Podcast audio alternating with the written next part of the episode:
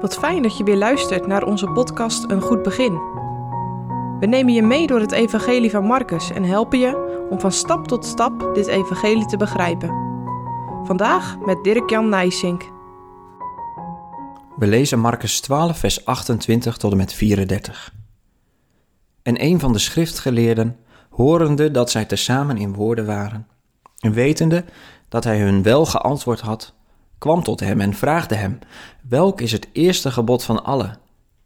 En Jezus antwoordde hem: Het eerste van al de geboden is: Hoor Israël, de Heere onze God is een enige Heere.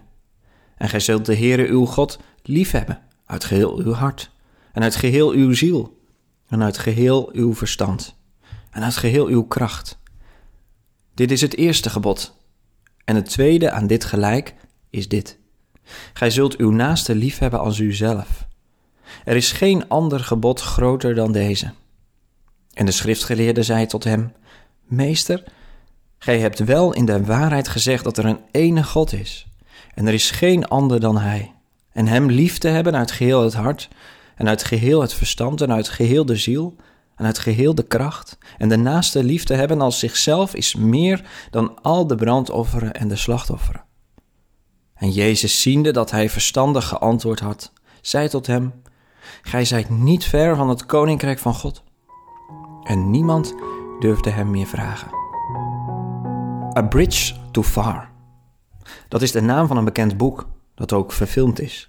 Het gaat over de slag om Arnhem, als onderdeel van Operation Margaret Carden. Hiermee zou een begin worden gemaakt aan de bevrijding van Nederland boven de rivieren. Voor de geallieerden werd het een grote mislukking doordat de Rijnbrug bij Arnhem niet kon worden ingenomen.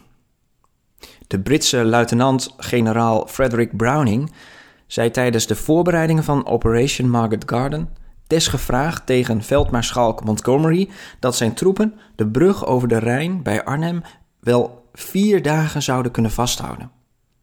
Hij voegde daaraan toe: But, sir, I think we might be going a bridge too far. A bridge too far. Het was bijna, maar daardoor ook helemaal niet. Zuid-Nederland was bevrijd. Maar het deel boven de rivieren ging zelfs met de hongerwinter van 1944-45 de moeilijkste periode van de oorlog tegemoet. De geallieerden waren zo dichtbij en toch voor veel mensen te ver weg. U bent niet ver van het koninkrijk van God. Dat is wat Jezus tegen de schriftgeleerden zei in het stukje dat ik net heb gelezen. Maar niet ver betekent nog steeds te ver. Blijkbaar is deze schriftgeleerde verrast door het onderwijs van Jezus. Het is een rechtzinnig mens op zoek naar waarheid. En blijkbaar ontdekt hij dat Jezus goed zicht heeft op wat deze man ziet als de goede opvatting over God en godsdienst. Deze schriftgeleerde is geen eenling. Ik vind hem eigenlijk wel heel veel lijken op veel mensen in de kerk.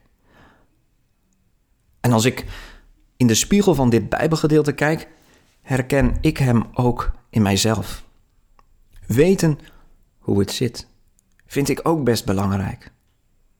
Maar het gevaarlijke daarvan is dat je met weten buiten het koninkrijk van God kunt blijven. Weten is iets anders dan kennen. Jezus erkent dat deze man op de goede weg is. Zijn manier van denken over het dienen van de Heer en dat wat God van ons verlangt, is goed. Maar de beslissende stap heeft deze man niet gezet. Want het koninkrijk van God hangt samen met Jezus. En dat is precies wat deze man mist. Hij ziet Jezus misschien als een uitlegger van de schrift, die veel respect verdient.